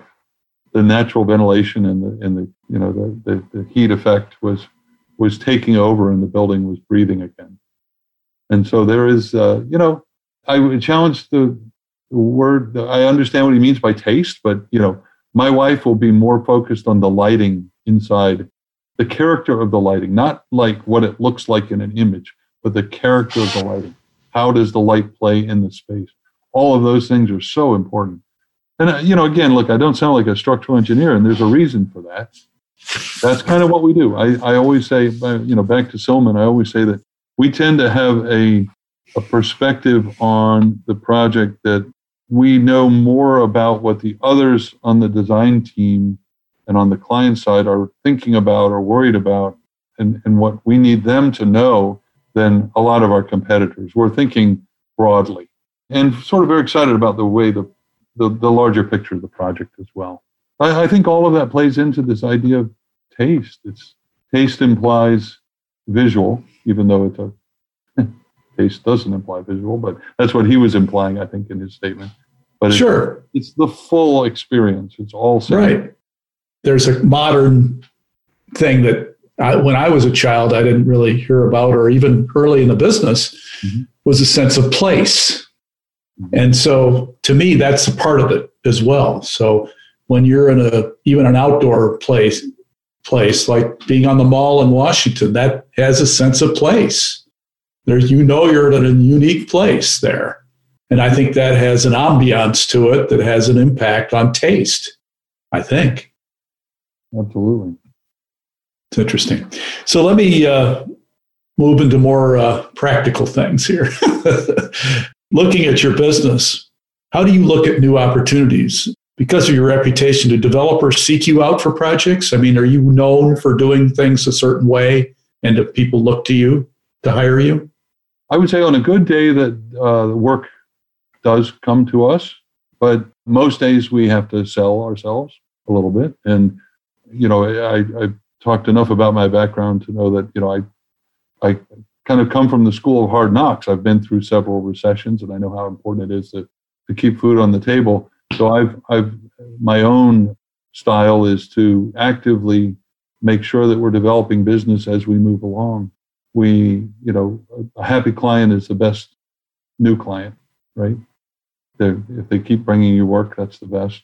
Uh, but I'm also an advocate for business development and marketing, so to speak. It's funny in our industry, in the engineering industry, you know, it was it was actually through the '60s it was considered unethical for professional engineers to market. It was actually mm-hmm. illegal. Really? Uh, it was a commodity. It was, you know, back to that industrial industrial age kind of approach to the world. It was unethical. You weren't supposed to do it because the folks that were doing it were going around, you know, knocking down the fee of the next guy, and that was just not good. But well, I think race to the bottom instead of the race to the top is what you're saying. Exactly. And there's still a little bit of that going on, and sadly, but uh, probably in every industry. But I think, you know, I I'm a great believer that we have something to offer. And so if you don't go out and tell the world, it's not getting out, you know. Sure. Why? You know, I, I also believe that we need to grow as a firm and why? For the simple reason that, you know, we hire these incredible people. We're very, very lucky that we are able to attract top talent. And our top talent won't be necessarily the same top talent that our competitors are looking for, you know, we're looking for people that are very excited about architecture. Almost everybody that works at Silman at one point thought, like I did, they were going to be an architect, and they realized that they were actually an engineer, right? So there's that there's that spirit. There's a, they they they really love architecture, and then they also um, we also do a lot of difficult projects, and some people just want to be told what to do and sit down and do it. We don't we don't have that opportunity. So you you look for people that are somewhat independent thinking yep. a little bit, but also are very open minded and are willing to you know look at things multidisciplinarily as opposed to okay i'm a pure structure guy and that's what i want to do and this is it you know? Exactly. Yeah there are there are places for folks like that. So you have a lens when you hiring you look what do you look for in a budding engineer? What characteristics do you want to find from somebody? Other than the multidisciplinary piece we talked about. I, th- I think kind of what i just said it's really that drive and the passion for design. Um, yep. it's not easy what we do. It really isn't. And it's not easy you know i i i i, I kind of joke when when we're interviewing people i joke about it and i say you know it's a bit of a engineering is a bit of a blessing and a curse. We really like what we do, but you know, it's like we can't really do anything else. If you can do something else, you probably ought to, right? There are better ways to make a living. but, but, we're kind of those of us that fall for this are kind of trapped, and uh, it's a good thing. But you know, we're kind of trapped. It's funny you say that because there are very few engineers that I know that have gotten into real estate development that actually have become developers that had a purely engineering background. I mean, they may have been trained as an engineer in college, right. but quickly realized that they were more business people than people that were willing to design all day and do structure, which is interesting. Right. So that's, uh, you talked a little bit about how you manage through real estate cycles, and I assume that you have a way of adjusting your firm accordingly if you need to, as far as size. So in the go go days, you're going to grow. And if things get tough, like right now, you're probably looking at situations and saying, hmm. although it's interesting, what I've seen in construction is it hasn't slowed down too much well, during the pandemic. You're definitely DC based then. Because I think, uh, you know, nationwide, I think there's been areas of slowdown. Have they? Um, we we have a reputation in the industry that you know we're trying to uphold, which is that we have never let people go in a recession. And the reason being, we, first of all, the way we struct, structure compensation allows for a little bit of a pressure relief valve. We compensate very well, and we allow, but we allow it to adjust. And then we have a huge diversity of work. You know, again, I'll make that quote that it's a, it's a very, very bad business model because we just don't have those verticals. You know, when when your skills are sharp and you've got a team that's doing the, you know, running on top at the top of their game, they're going to make a lot of money when the markets are good. But then you hit a brick wall. Yep. And so the diversity, the way we've trained people helps us tremendous in these markets. So you can pivot quickly. we we pivot quickly, but we also have a just a huge range of. We do a lot of work on um, on a term contract basis. We, you know, when, when a client comes to us, even when we're very busy with something that other engineers wouldn't want to do, we do it. If it's important to our client, it's important to us. And so, so uh, loyal clients. So, looking back at your career, Kirk, what are your biggest wins, losses, and perhaps most surprising events that happened to you in your career? I think if you look at the firm, you know, some of our early wins were phenomenal. Uh, Bob Silman had the chance to work on uh, several Frank, Frank Lloyd Wright buildings and became very well known for that work, including Falling Water and uh, the Guggenheim Museum in New York, Wingspread Racine. And uh, so those were just fantastic, right? And then restoration, adaptive reuse of Ellis Island in New York City as the Museum of Immigration. That was a, a big feather in our cap. And then that kind of translated into other historic buildings. So we've worked on many state capitals. Uh, just opened Wyoming. We're working in New Jersey at New Jersey State Capitol, New York State Capitol, Virginia, you know, the U.S. Capitol. We've we've done a lot of work on Capitol buildings, very notable, iconic public buildings. So the, the downside of all of that was that we were very much getting a reputation as preservation engineers, right? Mm-hmm. It's great if you want to try and get some work in preservation. And, and that's why I came to DC, right, to really start doing preservations. It all worked out quite well. But one big surprise was as we were approaching our 50th anniversary, of course, we always say half of our work is existing buildings, the other half is new. We just don't uh, as a small firm, we don't kind of celebrate things as much as we should. Well, coming up to the 50th anniversary, it dawned on us this is hilarious, so we didn't even realize it that we had three major new museums coming out, the opening in the two years before our 50th anniversary. So it was the, the National Museum of African American History and Culture in DC, the Whitney Museum with, by Renzo Piano in New York, and then the Fogg Museum up at the Harvard Art Museum. So these three spectacular major new cultural facilities were in our portfolio right on our 50th anniversary. Wow. So that was a, a little bit of magic, and nobody saw it coming, and we didn't even see that it had happened until we took the time to write down our history for 50 years. So that was that was a sort of a beautiful moment. You know, more recently, uh, I'll say that we're involved in you know, some of the most exciting things happening in DC. You know, we were awarded the restoration of the historic core of the Smithsonian, the South Campus with the Arts and Industries Building and the the Capitol. I mean the uh, the castle. We were also called to uh, restore the Michigan Central Station building mm-hmm. up in Detroit, which is really right. great. It had particular meaning for us because I've heard it referred to in historic documents as the Ellis Island of the Midwest, which is really neat because Ellis Island had these great vaulted Guastavino tile vault ceilings, and and so does Michigan Central Station. That'll be one of the. I, yeah, I grew up in Detroit, Michigan. Okay, I'm a native Detroiter, yeah. and uh, as a child, my dad used to go to New York uh, for business, and he did not like to fly. He was not he did not like flying. He was he had fear of of you know he was a what do they call it? To fear of heights, acrophobia.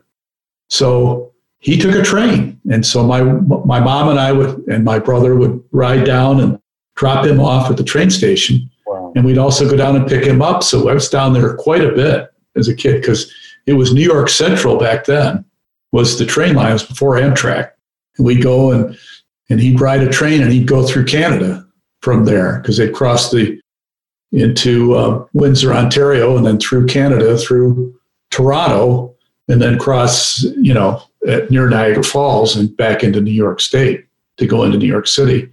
That's so cool. I saw that, and then I went to school in Ann Arbor, and my my mom would drop me off, and I'd take a train from there to Ann Arbor. At that time, it was Amtrak, back in uh, the 1970s. So I know that building quite well, and it's it was I always was impressed. The only building quite like it, well, Union Station here in Washington is pretty close. Mm-hmm. And the one in Chicago, uh, the Union Station in Chicago, that's another structure that's similar. Grand Central, I think, is the is the is the granddaddy of all of them now of train stations that I can that I know of. Maybe there's one another one in the world that's bigger than that one, but anyway. Grand Central, Michigan Central Station was designed by the same team of architects that did the New York Grand Central Station. Really? Interesting. So I'm looking forward to uh, opening it and, and hosting you in Detroit and uh, go walking down memory lane with you. That would be. I'd love to do it. I'd love to do it because I understand Ford Motor is trying to do their automation, their what do they call it? Their automation setup there, and I think they're behind most of that renovation, if I'm not mistaken. Is that correct?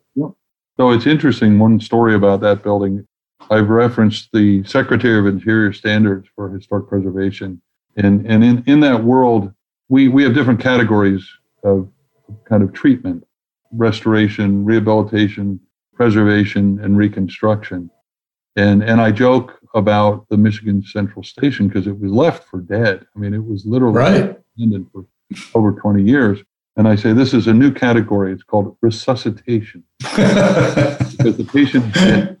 Well, it's it's like you know, for instance, going to Egypt and going inside the tombs there after what hundreds of years where they people never went in to see what was there. So it's interesting. So let me shift uh, again. Talk a little bit about your life philosophy, business, family, and giving back to the community. What's your thought on that, uh, Kirk? Well, I think uh, you know I have a lot to share and I have little time, but I do believe that my business is part of my life and uh, it's the same with my wife. She's a writer. We share a lot. We, you know, it's kind of we li- we don't we don't we don't necessarily leave work at the door when we walk in or uh, leave the room at, these days. I try to give back as much as I can, mainly through teaching and mentoring. And what what I you know what I really admire about Bob Silman was sounds very simple, but his kindness.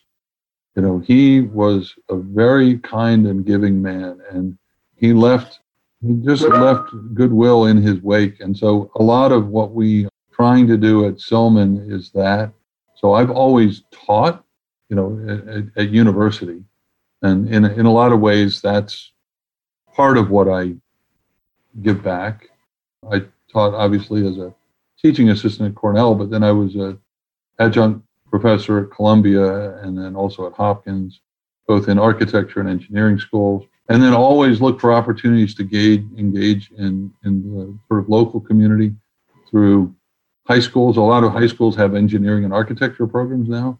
Mm-hmm. We try and do that. We get involved in the Habitat for Humanities and, and these sorts of things. So I'm a great advocate for making sure that you know what we're doing professionally, if it has value to the community, getting out and sharing it. And so I would say I'm in on those opportunities, I'm more of an advocate and cheerleader because you know I've got 40, 40 folks in the office and mm-hmm. 170 firm wide. So we're, we're very much involved in advocating for that kind of thing. Well, it's interesting that you say you like to teach, and uh, I, I wanted to ask you: um, Is creativity something you can teach, or is it innate? I mean, is this something that just you're born with, or is this something that you know you can learn.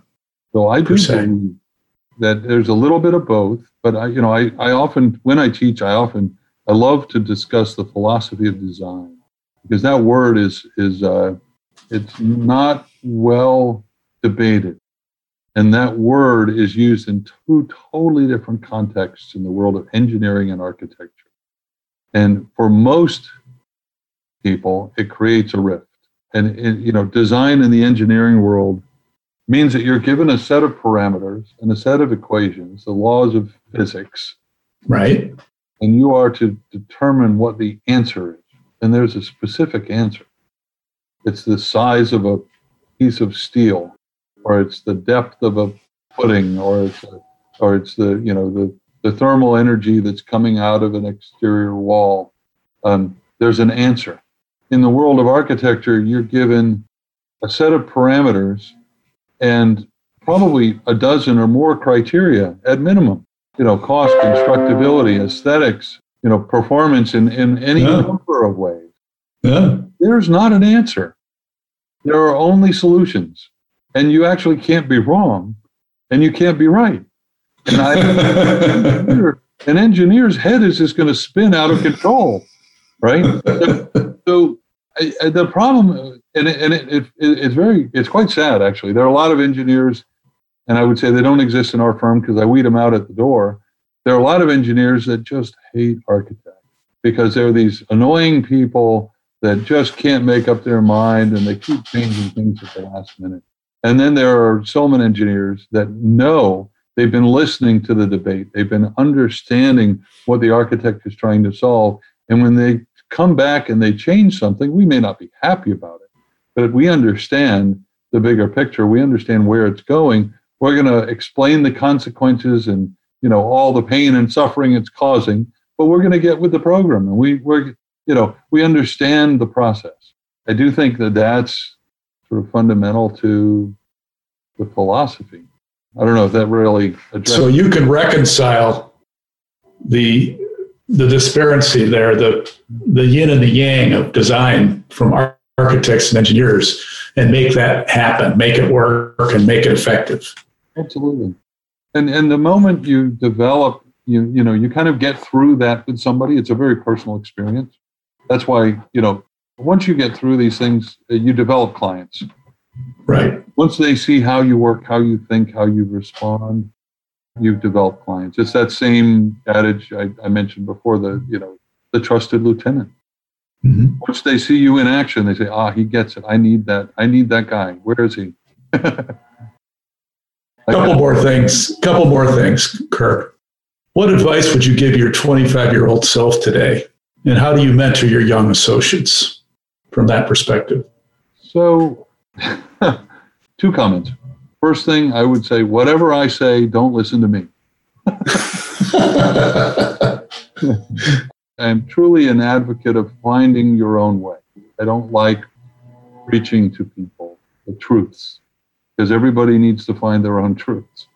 I would say I would hate to talk with my 25 year old self because I wouldn't want to mess anything up. I wouldn't say that my life is perfect, but I have a philosophy of no regrets, right? As stupid as I might have been, or as dumb as the, you know, as dumb as I might have been in doing certain things, it brought me to where I am now. Mhm. And I learned from those mistakes and I wouldn't trade it for the world. So I, Mhm. I wouldn't say much at all to my 25 year old self. I might be tempted to, but I'd prefer not to. Um, That's interesting. so it's, it would be a lot of the things that I'm saying right now. Just be, be humble, you know, Mhm. realize there's a lot to learn and take it all in. Yeah, sure. So if you could post a statement on a billboard on the Capitol Beltway or in any place where millions of people would see it, what would that say, Kirk? Well, that's a nice closure, actually. Well, uh, today being election day, That's right. 2020, I will avoid any political statements. Good. But I will say this, you know, circling back from everything I've said about Washington, I would say it all happens here. Really, Washington, D.C. is a very unique place. And it, it does. It all happens here. And I say that as a New Yorker. I mean, as a proud New Yorker also. I mean, I love New York City very much, but but DC, there is no other place on earth like it. It really does, and it has an amazing history. Um, I've had a, a great time coming back and letting that, you know, through. I love my job because I get to go places that others are not allowed to go. I've been watching the history kind of unfold in front of me. I have endless stories, which now will be part two of your, of your talk. But I, I found uh, Lincoln's bookcases in his uh, in his summer home where he kept the draft of Emancipation Proclamation. Wow. I, you know, I, I stared in the mirror that, that Martin Luther King stared in before he did the March on Washington. And, you know, it was a little mirror in a dusty restroom in a, in a, in a, in a church up in, in uh, beyond Capitol Hill. But, um, yeah, you know, I, there's so it's been so fun to discover the history of this city. Um, and then also to be here while we're making history. So I, I would say that it all happens here. Great. Well, Kirk, on that note, thank you very much for your time. This has been a wonderful exploration into uh, engineering and architecture and design and and your thought process and the way you look at things. And I really appreciate it. Thank you. My pleasure. Thank you. We just listened to Kirk Mettam of Silman Engineering, who's one of the, the partners there. He, he has quite a career and uh, strong edu- education background and uh, has some very fascinating projects uh, here in Washington with the Smithsonian Museum and uh, all the different uh, structural projects that he's been working on in his career. And as usual, I have my sidekick Tom Amos to join me here, who actually is a construction manager himself. So he has a little bit of a construction viewpoint to add to this uh, this discussion. So Tom, take it away. Hey John, yeah, really felt relatable here to Kirk's interview, being that I studied civil engineering and had a focus in structural engineering. So really like this one. I want to tee us up here today, talk a little bit about the sustainability aspects that you and Kirk covered. So you guys talked about, you know, some of the net zero homes projects that you both have been exposed to here recently. I found some statistics here recently that there are, this was from CNBC, there are about 5,000 net zero homes in the US and over 7,000 net zero multifamily home units. And DC has 317, making it number seven, or sorry, number nine for cities within the uh, within North America for most number of net zero homes in a, in a city. So you know, I think that this area for sure there's you know wants to be and has been front runner in kind of some of these sustainability practices. One of you know, John, you talked a little bit about the geophysical union building, and I was just wondering kind of what your thoughts are on where that kind of industry goes? And do you think that there are kind of benefits, or do you think that this is just kind of a pipe dream and and that it doesn't necessarily solve some of the problems that we've got when it comes to sustainability?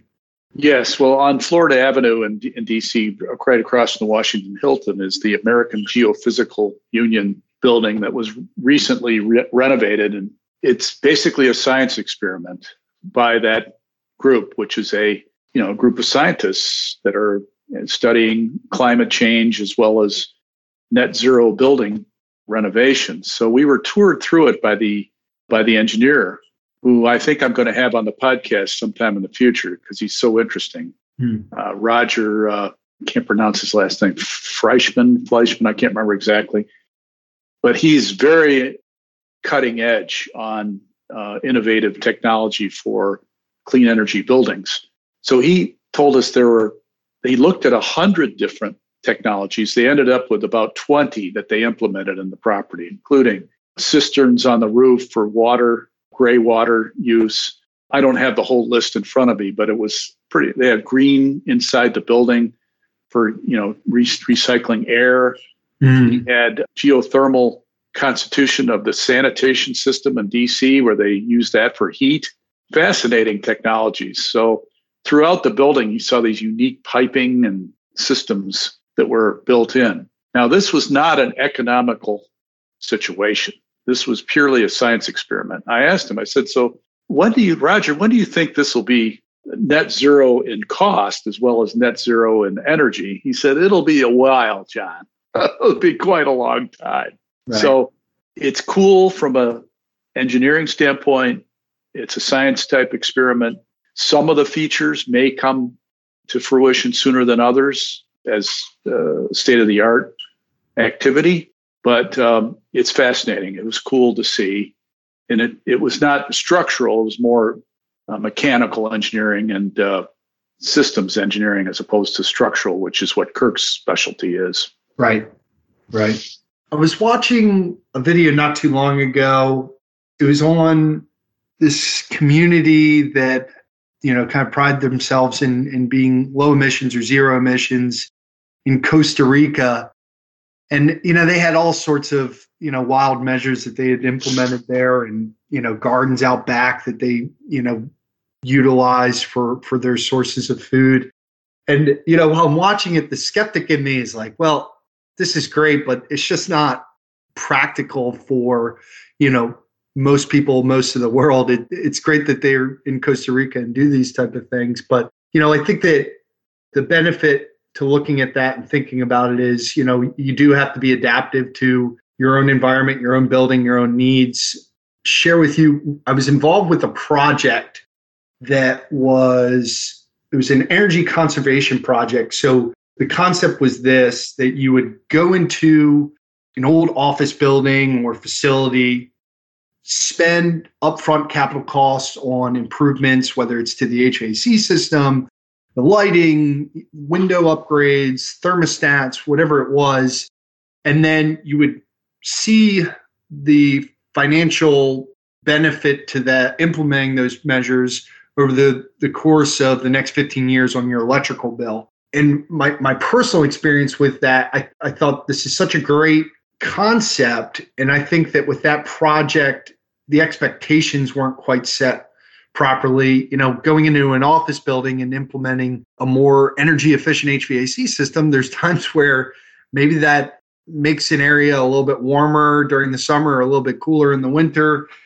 And the people were a little against kind of some of those things just because I think that maybe it wasn't sold to them the proper way. But you know, I, I think that there there are great benefits to to looking at that. And you guys, you and Kirk talk a lot about you know function versus you know kind of a, a more architectural or maybe even historical benefit to to a facility. And yeah, if you if you're Smithsonian, it doesn't make sense to change an HVAC system for a building that's got, you know, historical paintings and artwork and historical stuff within that building. But, you know, maybe in an office building, it makes a lot of sense to try to cut down on on your cooling bill in the evenings when there aren't a lot of people in the office or something like that. Another aspect of what we talked about was the what I call organic activity within a structure potentially. And so I said, is it possible someday to think that nature and or organisms can be part of structure? Mm-hmm. And he's he kind of smiled at that. He said, Can you imagine buildings growing out of the ground literally? And I said, you know, there is tree houses that were that are natural that you kind of use and shape to your design. Will we live that way someday in the future? And would that be the most carbon neutral way of living ever ever conceived being able to take nature and use its its ability to regulate itself mm. so i mean trees survive for hundreds of years thousands in some cases how do they survive through climate change look at things from first principles and organic use uh, in, in structure i'm sure people have thought about it he talked about wood buildings so mm. now instead of using structural steel they're using structural wood for some of these high rise buildings, particularly in, in Europe now. Yeah. Which is interesting. Yeah. So using more organic materials as opposed to, you know, recreating things with using energy to do them. Well, good. Well, that's that's all I got today, John. Great. Well, thanks, Tom, and thank you, listeners, for joining us once again uh, on Icons of DC Area Real Estate. And we'll see you in, on the next next time around.